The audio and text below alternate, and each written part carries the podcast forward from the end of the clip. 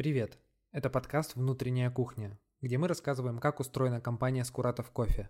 Скуратов Кофе, ну вы знаете, омская сеть кофеин третьей волны, которая уже есть в семи городах России. Любой успешный бизнес в один момент задается вопросом, а не сделать ли нам собственное медиа?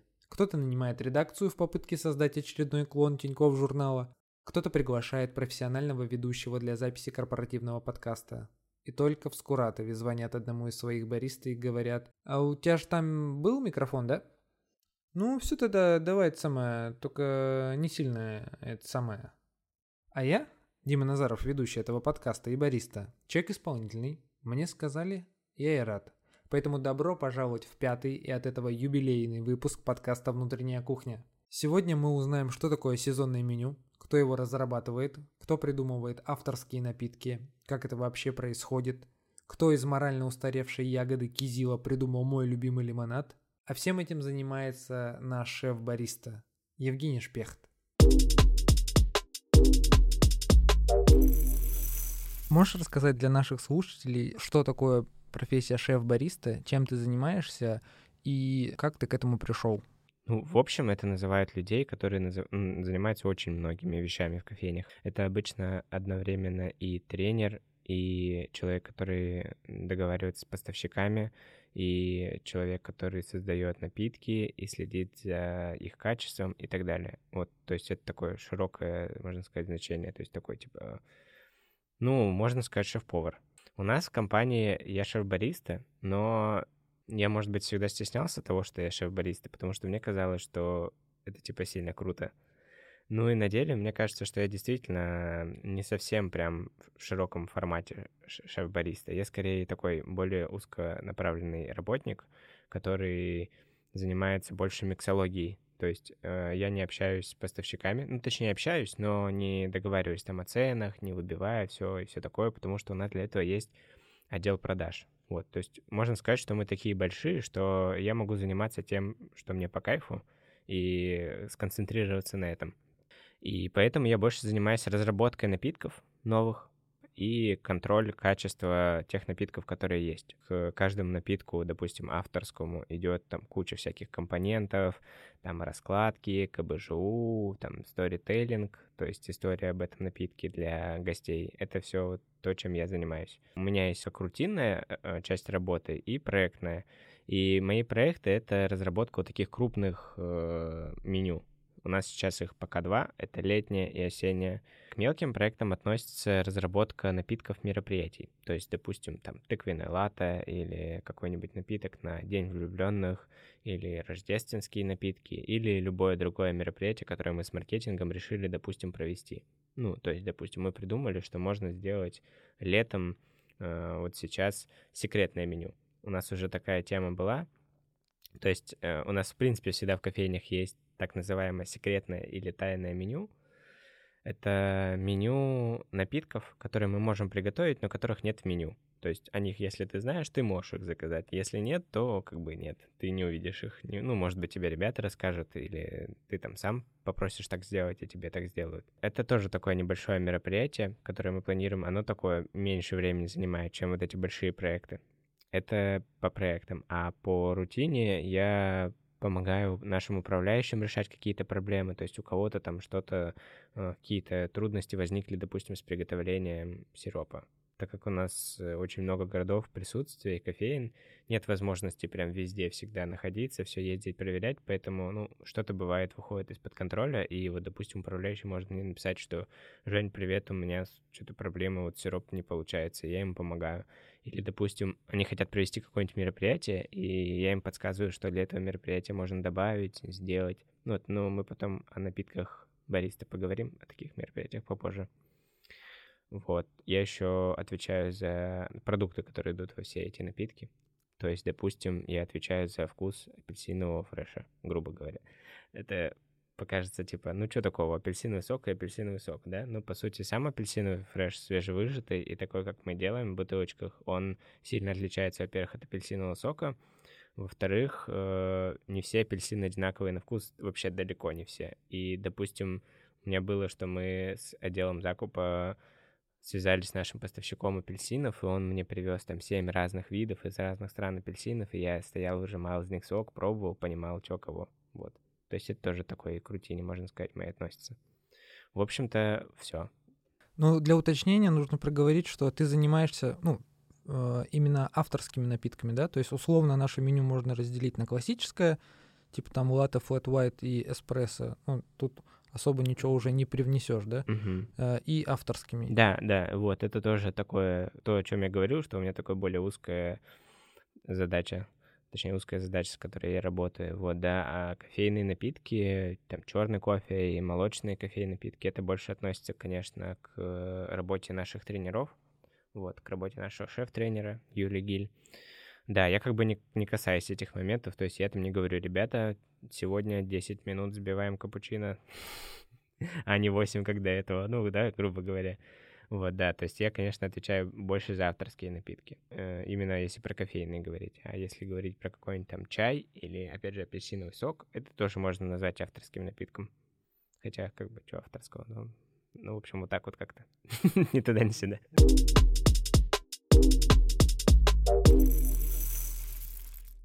Ну вот когда ты работал бариста, да, несколько лет работал, ты почувствовал себе какой-то позыв э, расти, развиваться внутри компании? Э, то есть у нас же было несколько направлений, куда можно было пойти. И почему и как ты выбрал стать шеф-бариста?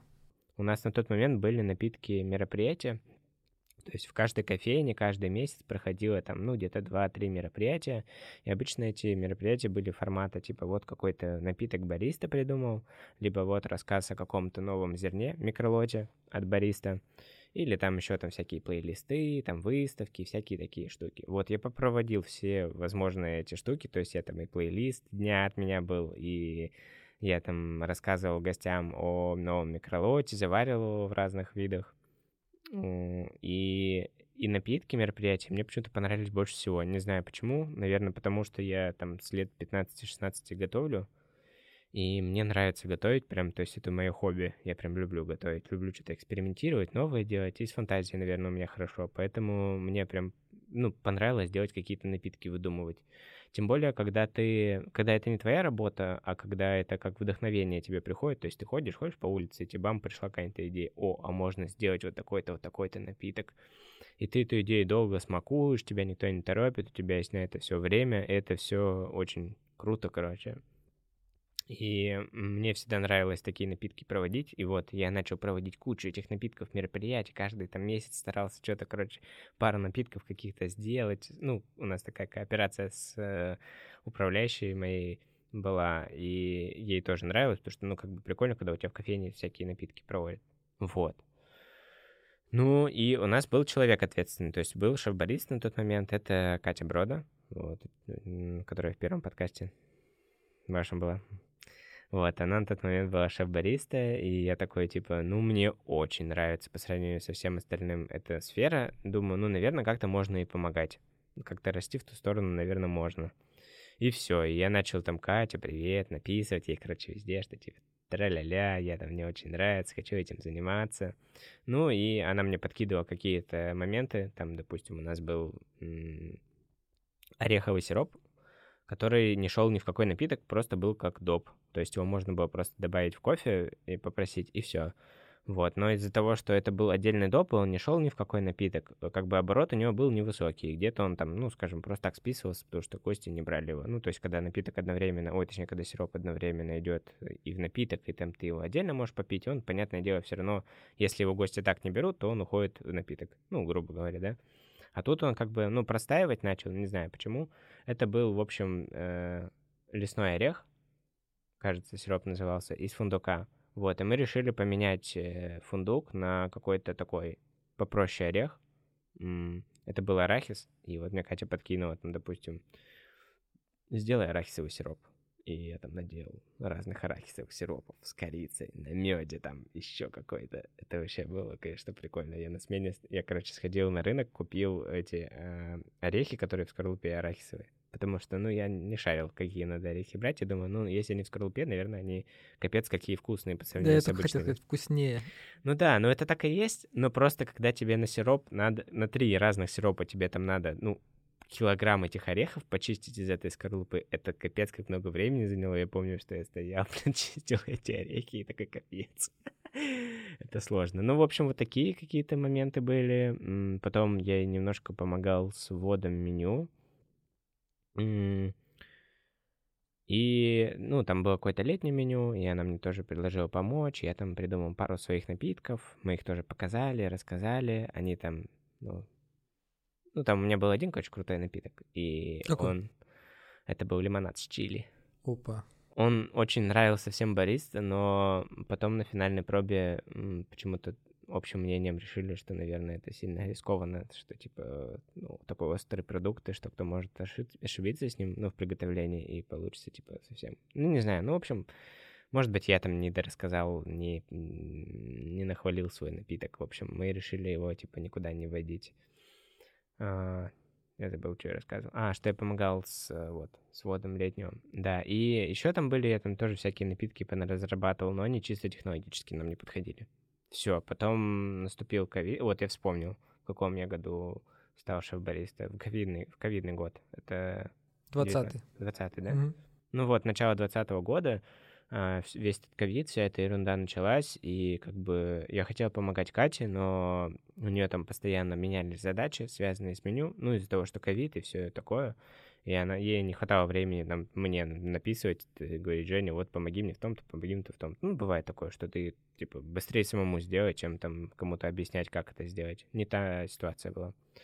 Вот, и, и потом я помню, что был ковид, все, короче, сидели дома, никуда не ходили, ничего не делали. Мы тоже ушли на месяц, по-моему, все домой, не работали. Вот, я помню, что я сидел, не знал, что случится, что не случится, что я там, как там у меня там пойдет, не пойдет никуда рост, вот. И потом внезапно, можно сказать, мне сказали, все, ты шабариста, Женя. В общем, тебя поставили просто перед фактом, да? Ну, меня предупредили, по-моему, заранее. У меня была там какая-то встреча до этого, там, за пару месяцев. Но это было как-то, ну, так, не было такого, что, типа, ты там через два месяца станешь бариста. Это было так, что, ну, вот мы там рассматриваем, грубо говоря, тебя на эту кандидатуру, и я такой, вау, круто. Ну, как бы потом это ничем не подкреплялось, и я такой, ну, блин, не знаю, что я там буду, не буду. Вот, и, ну и все, я стал шоу-баристой. Я помню, что это было лето, и у меня были уже какие-то там наработки приблизительные будущего там осеннего меню, и я помню, что я там все лето разрабатывал свое первое осеннее меню, и потом я помню, что я его завел, и, блин, короче, не знаю, вот я когда напитки бариста, ну, как бы, когда напитки мероприятия проводил в своей кофейне, это было круто, ну, понимать, что твой напиток люди пьют, но понимать, что твой напиток пьют люди по почти по всей России, в куче кофеин, в больших объемах. Я не знаю, как это описать вообще чувство. Наверное, вот два самых приятных ощущения, которые получают своей работы, это когда у тебя что-то получается, ну вот ты домучил, скажем так, свою идею и воплотил ее, пробуешь и понимаешь на вкус, что это пушка, что это будет офигенно. Это вот э, самое приятное, и потом идет ощущение того, ну, на втором месте ощущение того, что эти напитки по всему, по всей России будут пить люди. И ты это сделал. То есть ты что-то придумал, и это теперь много кто пьет. И ты такой, вау, ничего себе. У нас в подкасте есть рубрика «Избитая метафора», так что я тебе предлагаю просто сравнить свои напитки с детьми. Это мне как ребенок. Ну, ну нет, я, наверное, плохой отец. Ну, на самом деле, пока разрабатываешь какой-то напиток, ну, так как мы это делаем супер все заранее, я, ну, когда еще никто об этом напитке ничего не знает, я его уже придумал, я его уже полюбил, я его уже с ним прожил, я уже измучился, чтобы он получился нормальным.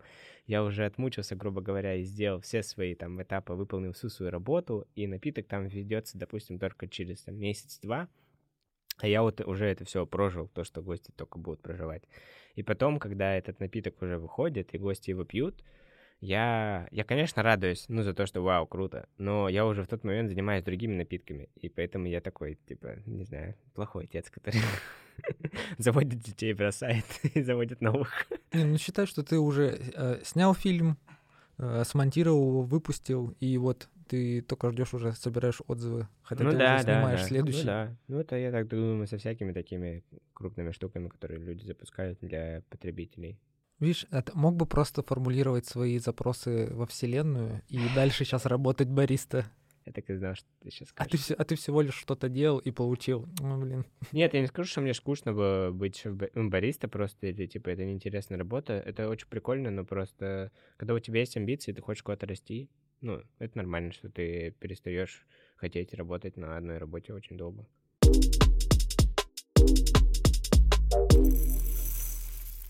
Расскажи поэтапно, как осуществляется вообще э, проект э, приготовления этого нового напитка от идеи, от идеи до того, когда он уже будет гостям отдан. Мы встречаемся как бы все вместе, то есть, грубо говоря, Витя, э, наш отдел маркетинга, наш отдел закупа, там, наши директора, наш шеф-тренер, то есть все люди, которые что-то как-то следят за чем-то, могут что-то подсказать.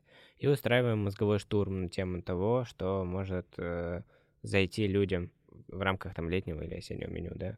Какая-то идея рождается, ну, такая изначальная прям, то есть это Как вектор, концепция. вектор, да, направления движения, и я в этом векторе начинаю двигаться. То есть я там, например, думаю, так, у меня 4 напитка. Мне нужно сделать там пару кофейных, допустим, ну, потому что мы кофейни, и люди любят там холодные или горячие кофейные новые напитки. И пару там, допустим, сладких, каких-то простых. Ну, или там непростых, не знаю, один там какой-нибудь красивый, или один там какой-нибудь необычный, ну, что-то в таком духе. В общем, у меня примерно есть какое-то разделение задач э, вот этих вот своих, и я начинаю думать э, в этих рамках, придумывать что-то, экспериментировать, э, ну, ресерчить тоже, опять же, с- тему, связанную с тем, что мы обсудили. Ну, то есть вот лето черного кофе, там надо было подумать, что можно сделать с черным кофе, только с черным кофе, без добавления молока, то есть какие авторские напитки прикольные черные будут. Про то, что ты говоришь, ну, подглядывать. Ну, мне кажется, нормально вообще подглядывать, как в творчестве. То есть можно идеей вдохновиться. Чуть-чуть там, чуть-чуть этого. Да, да, то есть можно, конечно, отталкиваться от того, что модно, допустим. То есть, там, нап- например, в этом году там все кофейни решили работать с каким-то определенным продуктом, он капец какой модный, допустим. И ты от этого продукта что-то придумываешь, делаешь, и ты такой, блин, не получается вот что-то как-то, не знаю, как с этим продуктом. И смотришь у коллег, как они, что с этим сделали, как один, как второй, что, кого, такой, о, идея. Ну, то есть не копируешь, а просто вдохновляешься этим. Копировать это, конечно, ну, странно, глупо, это неинтересно вообще. Ну, как бы это... Я бы таким не занимался, короче. Первый этап, смотри, идея, концепция, дальше Потом я начинаю думать, что в этой идее концепции можно сделать, накидываю какие-то идеи на эту тему. Потом ищу эти продукты, которые мне нужны, начинаю это все прорабатывать, пробовать. То есть идея, она может оказаться крутой. Это очень часто бывает, что ты идешь такой, вау, идея, просто бомба пришла. Приходишь, делаешь, и оказывается просто вообще не очень, максимально не очень невкусный. Ты такой, ну, сразу понимаешь, что даже нет смысла мучиться, там, пытаться выжить соки что-то из этой идеи, потому что она не получится вкусной. Вот, то есть начинаю пробовать, искать продукты, прорабатывать на них. У меня получаются какие-то бета-версии этих напитков. Мы встречаемся все вместе. Я вот показываю, ребята, я вот наделал таких-то напитков. Давайте попробуем. Мы все пробуем и там, допустим, приходим к общему мнению, что, ну, там какие-то напитки там надо в ту-ту сторону изменить, какие-то в ту, какие-то вообще не подходят, какие-то подходят. Ну, по-разному бывает, потому что я в своем творческом потоке, у меня бывает вообще слишком какие-то очень экспериментальные, слишком необычные идеи тебе приходят в голову. Или наоборот, вот, и нужен, и у тебя глаз немножко замыливается, когда ты это все сам делаешь, то есть нужно, конечно, мнение со стороны э, однозначно. Вот, ну и в процессе разработки я, конечно, всем, кому только можно, даю попробовать, кто мне под руку попадает, то есть там, допустим, там бариста или гостям, или еще кому-то, и, и тоже слушаю мнение, ну, как бы что, что, как кто думает. Вот, а, когда мы уже утвердили эти напитки, решили, что да, вот, Женя, молодец, вот эти вот четыре напитка, которые ты там сделал из 10, они пушка-бомба, давай их будем делать короче летом. Все, я уже начинаю э, сотрудничать с нашим отделом закупа, то есть э, мы начинаем искать поставщика нужного для каждого продукта, начинаем там пробовать эти продукты, то есть надо же еще и попробовать, так ли у него на вкус, как я купил, допустим, такие ли, такой ли у него порошок на вкус, или он отличается от того, что я купил, искать подходящий и так далее. А, Отдел маркетинга а, параллельно начинает разрабатывать рекламную кампанию, связанную с меню. Вот. И как бы так как я основную часть работы в этот момент уже выполнил, И э, пока остальные отделы занимаются тем, что доводят это все до общего блеска. Ну, нет, неправильно. Не до общего, ну, в общем, выполняет свою часть работы. У меня остается еще такая ну, не скучная, но вторая часть моей работы — это сделать раскладки для гостей, ну, точнее, для бариста, сделать э, карты там калорийности и, и все такое. Ну, уже вот. просто рутинная. Ну, ну, я, да, я не назвал бы прям рутиной, потому что в, эту же, в этой же части происходит... Вот, я начал делать сторителлинг для напитков, mm-hmm. то есть это история для гостя. И я, ну, это интересно, я прям с душой, короче, туда вхожу. Это очень творческий момент. Посчитать, конечно, КБЖУ напитков это не так там творчески, но это тоже надо делать, вот. Вот, и, в общем, на второй части мы параллельно вот уже все допиливаем и заканчиваем все заранее там до ввода меню, там, допустим, в идеале там за два, за месяц, и все. И все. И потом мы начинаем уже связывать э, всю эту информацию с нашими барами, с бариста. То есть я там начинаю скидывать управляющим. Вот, ребят, тогда-то, тогда-то, такое-то, такое-то меню. Вот вам раскладки, вот вам типа КБЖУ, вот вам сторителлинг, учите там узнавайте, пробуйте заранее, думайте, все такое. Давайте свою обратную связь, что-то непонятно. Бывает, вот управляющий пишет, типа, блин, Жень, ты сложно сделал там какой-то вот этот напиток, он, типа, в баре его трудно будет повторить. Я такой, да, да, хорошо, и начинаю там пытаться упростить его, допустим, потому что мне может показаться, что это просто, а на деле это может быть непросто. Ну, это тоже нормально. Вот, и я там подпиливаю, допиливаю. Ну и в идеале все. В идеале все готово, мы заводим, и все. Все, все пробуют, все рады, счастливы. И я уже параллельно начинаю заниматься следующим проектом. У тебя нет никакого трепета или мандража, когда вводится новое меню? Есть, конечно. Я вот в театре, допустим, играл, и там намного сложнее было на сцену выйти и выступить первый раз, что-то рассказать. Тут я как бы дистанционно это все делаю. То есть нет такого, что я выхожу с корзиной своих напитков и езжу всем городам в первый день раздаю, и сам рассказываю, и сам продаю. Как в средневековье в толпу выходит. Да, то есть нет такого, да, действительно, я как бы, я даже не задумывался о том, что ты сказал, потому что, ну, наверное, это так из-за того, что это за меня остальные люди начинают делать. То есть там, типа, бариста уже начинает рассказывать, э, показывать и все такое. И поэтому, наверное, у меня нет прям такого страха, что Вова понравится, не понравится. Так как это все супер заранее и много времени на это потрачено, я уже уверен, что это окей. И сколько примерно Времени занимает? занимает. Угу. Но если вот это небольшой напиток мероприятия, то месяц-два. Если это крупное меню, то, не знаю, от четырех месяцев до полгода может, может еще больше. Ну, то есть вообще по-разному бывает. Бывает, что я начинаю разрабатывать, а потом мы решим, что мы меняем концепцию я заново начинаю придумывать. Потом мы опять меняем, что решили, что вот все, надо по-другому сделать. И я опять меняю концепцию, опять все заново начинаю делать. То есть, ну, допустим, летнее от там почти полгода заняло. Потому что я вот изначально другое летнее начинал делать, мы его там переделывали, допустим. Вот так вот, по-разному. Ну, в идеале 4 месяца примерно.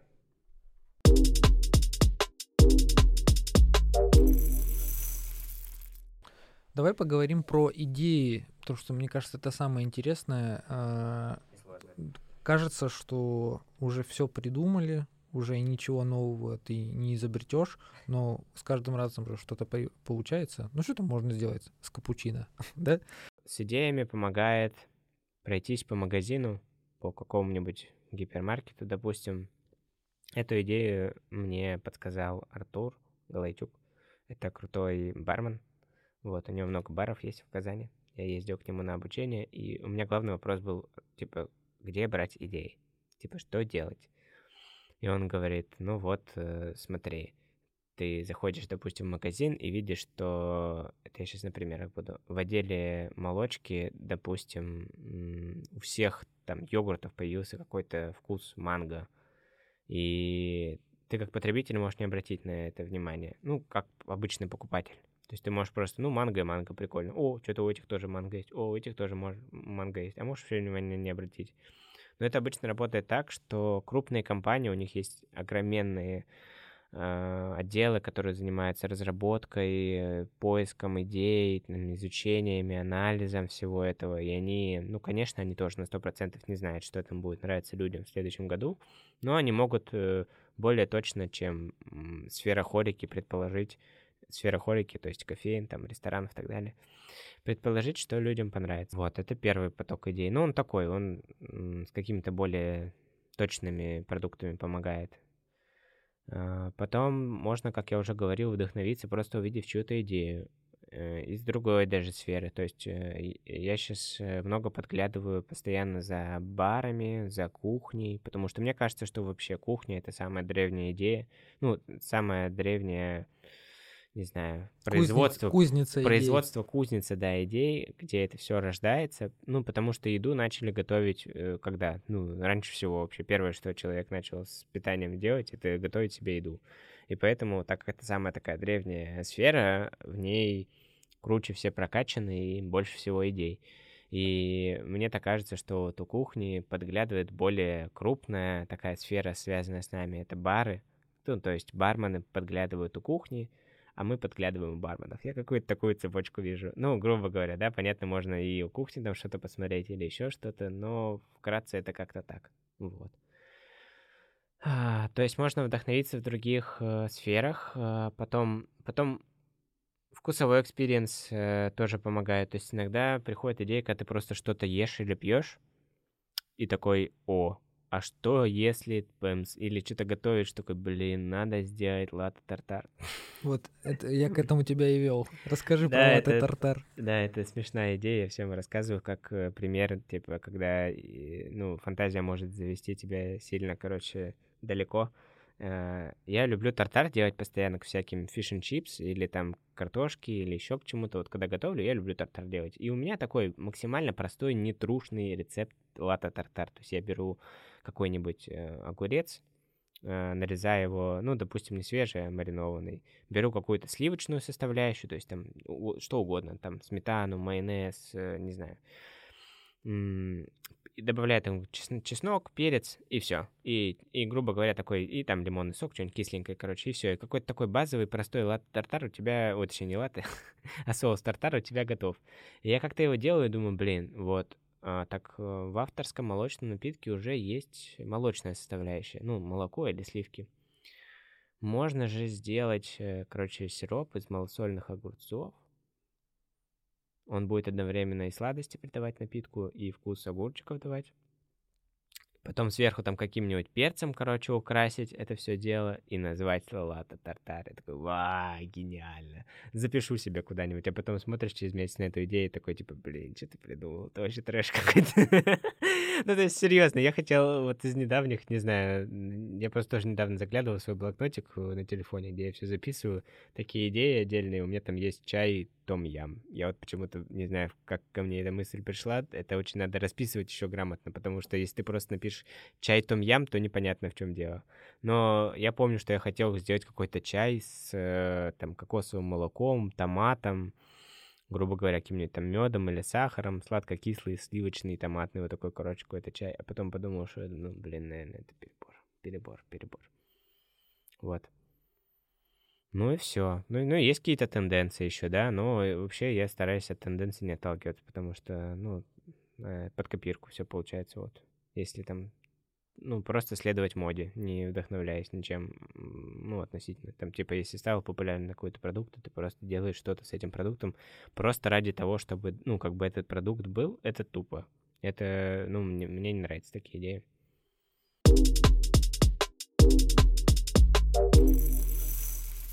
Я все время переживаю, когда вижу э, количество сахара в напитках, которые у нас есть. Типа у нас э, в основном все авторские напитки, они содержат большое количество сахара. Допустим, в этом лет, летнем меню э, в облепиховом лимонаде, да, ты добавил вместо сахара топинамбур. Вот. Э, и тренд, в принципе, существует на то, чтобы все меньше, меньше, меньше было сахара в напитках или какие-то их аналоги.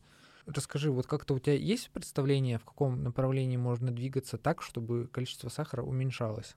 В общем, я вот сейчас, допустим, ну, тоже вот в данный момент слежу за своим питанием, и я стараюсь сладкое не есть. Но ем сладкие ягоды, допустим, или там банан, или еще что-то такое, вот. Сначала расскажу, что мы, в принципе, действительно стали меньше сахара добавлять во все наши сиропы, то есть есть такая тенденция, она уже давно у нас тянется уже несколько меню точно, э, сокращается количество сахара в напитках однозначно. То есть не убирается совсем, но меньше становится, это точно. Во всех, по крайней мере, это да.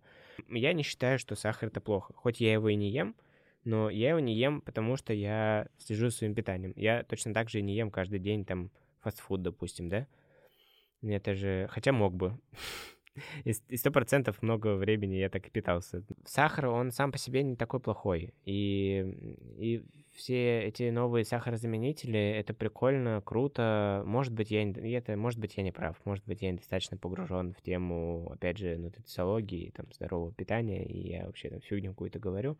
Но мне кажется, что шило на мыло, когда ты вместо сахара добавляешь э, какой-то другой сахарозаменитель, это особо ничего не меняет.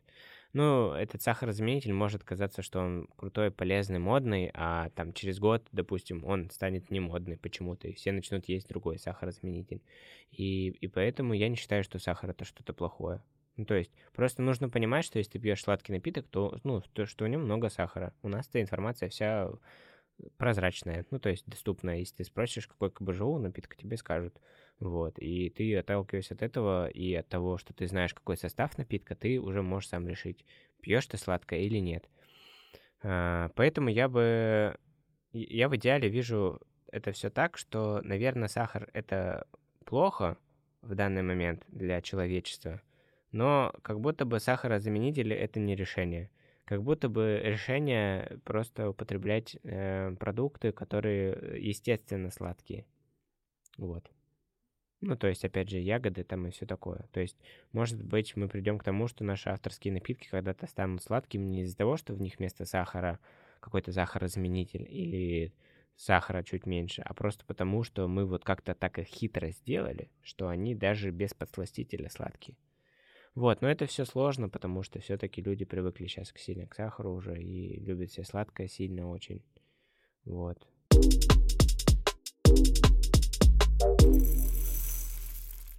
Так как наш подкаст могут послушать не только гости, но еще и бариста ты, наши, ты можешь э, в очередной раз э, повторить и донести информацию о том, что э, никуда у нас сейчас не делись э, мероприятия для бариста. То есть люди могут э, внутри баров прорабатывать э, какие-то напитки, там это решать как-то с тобой, с управляющим, а также э, ты мне рассказывал, что ты, в принципе, открыт к чужой помощи. Да, да. Ну, я, типа, стараюсь много нашим ребятам писать и напоминать, и, и делиться вообще своими идеями на эту тему. Вот, то есть в Омске, ну, прям конкретно в Омске там есть пару человек, которые там мне прям написали, типа, блин, Женя, привет, я вот хочу заниматься тем, чем ты занимаешься. Пожалуйста, уволься. Нет, э, в общем, в общем, да, э, у нас у каждого бариста есть возможность сделать свой напиток крутой и попробовать себя в этой роли и дать его попробовать гостям.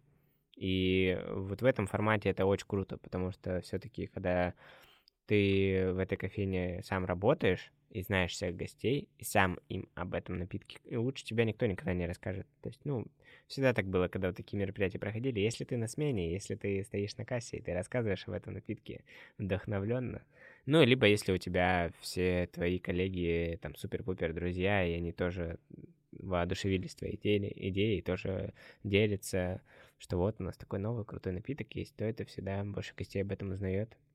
Да, в общем, любой бариста может что-то придумать, написать мне, скооперироваться, и я помогу, расскажу, как как, как смогу, вот. И этот напиток попробуют гости. И мне кажется, вообще круче ничего не бывает, чем приготовить что-то. И я, вот, ну, я знаешь, о чем подумал, что мне это так сильно, наверное, нравится, потому что я вот когда готовлю, вот я, ну, мы с девушкой живем вдвоем, и я готовлю у нас постоянно, то есть она почти вообще не готовит. Ну, иногда там редко что-то, какие-то десертные штуки.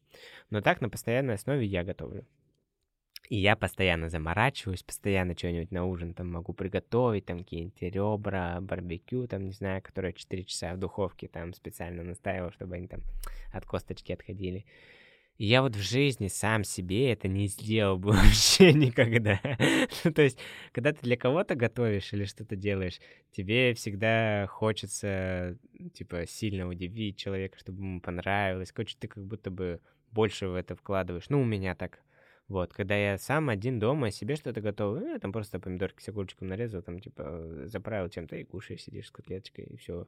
Или раньше могло дойти до того, что мне вообще капец как лень готовить, и я прихожу домой уставший, дошик какой-нибудь себе завариваю, сижу, ем дошик, нормально себя чувствую.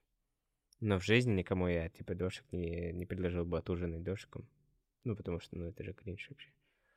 То есть я мог днем поесть дошик, а на ужин там пасту с креветками приготовить. Креветки там, знаешь, какие-нибудь королевские, которые я час сидел, чистил. И перед этим размораживал а себе дошик заварил. Ну, как-то так. Вот такая же история, мне кажется, с гостями. Когда ты для кого-то делаешь напиток, ты все-таки делаешь это не для того, чтобы «О, все пьют мой напиток», а ты это делаешь для того, чтобы вот, есть крутая идея, мне она капец как нравится, смотрите, вот, я с вами ей делюсь. То есть это же творчество, то есть художник там делится своими идеями и там, вдохновением и всем, всем таким там через картины. Вот он нарисовал, вот смотрите, как я интересно нарисовал, или красиво, или еще что-то. И ты такой смотришь, такой, вау, это прикольно. И с напитками также. Всегда хочется... Ну, короче, это всегда такая работа ради, ради того, чтобы что-то как-то привнести в жизнь других людей. Вот так вот я по-философски.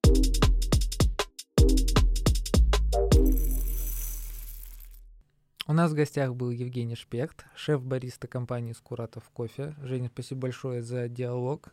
Особенно от себя хочу сказать спасибо в этом году за кизил, мой теперь самый любимый напиток.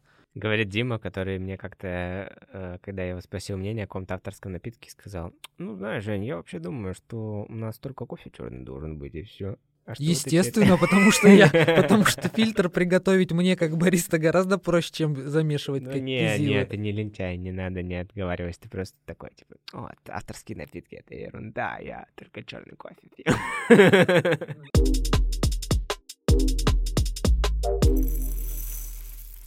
Ну, вы можете также продолжать э, отдавать обратную связь, написать нам там в Телеграм. Если говорить про обратную связь, то вот у нас, э, ну, наверное, гости не знают, знают, не знают, что у нас вообще управляющий круто с обратной связью работает, что у нас вся эта система тоже довольно прозрачная, то есть если кто-то что-то о ком-то написал, все сразу об этом узнают, все сразу пытаются как-то, ну, решить эту проблему, поработать с этим фидбэком как-то, и со мной точно такая же история. То есть я сижу, и все вообще возможные там фотки, отметки, связанные с нашими напитками, смотрю, листаю и изучаю. И очень приятно, когда кому-то очень нравится. Очень приятно. Очень.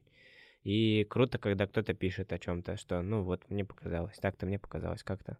Вот. Конечно, напитки это все вкусовщина, но все равно. Да, то есть, если э, вы чувствуете, что есть какая-то проблема, вы можете тоже об этом написать, потому что, вот как Женя сказал, из-за прозрачности, особенно из-за оперативности того, как это все устроено, обратная связь прилетает сразу же, то есть к людям, которые могут на это повлиять. Также э, этим каналом обратной связи можно воспользоваться для того, чтобы оставить какую-то благодарность за напиток, потому что... Да, это самое крутое, потому что все равно вот ты пока сидишь э, там у себя там в подвале, шьё, шьешь сапожок, ты же не знаешь, как им будут потом на балу плясать. Да, то есть, ну, вообще, э, типа, не понимаешь, насколько огром... огроменные масштабы, все равно это все в голове никогда не укладывается, поэтому, когда ты там что-то от кого-то читаешь, слышишь, ты такой, вау, круто, а в этом городе тоже это всем все нравится. Вот, только так долетает.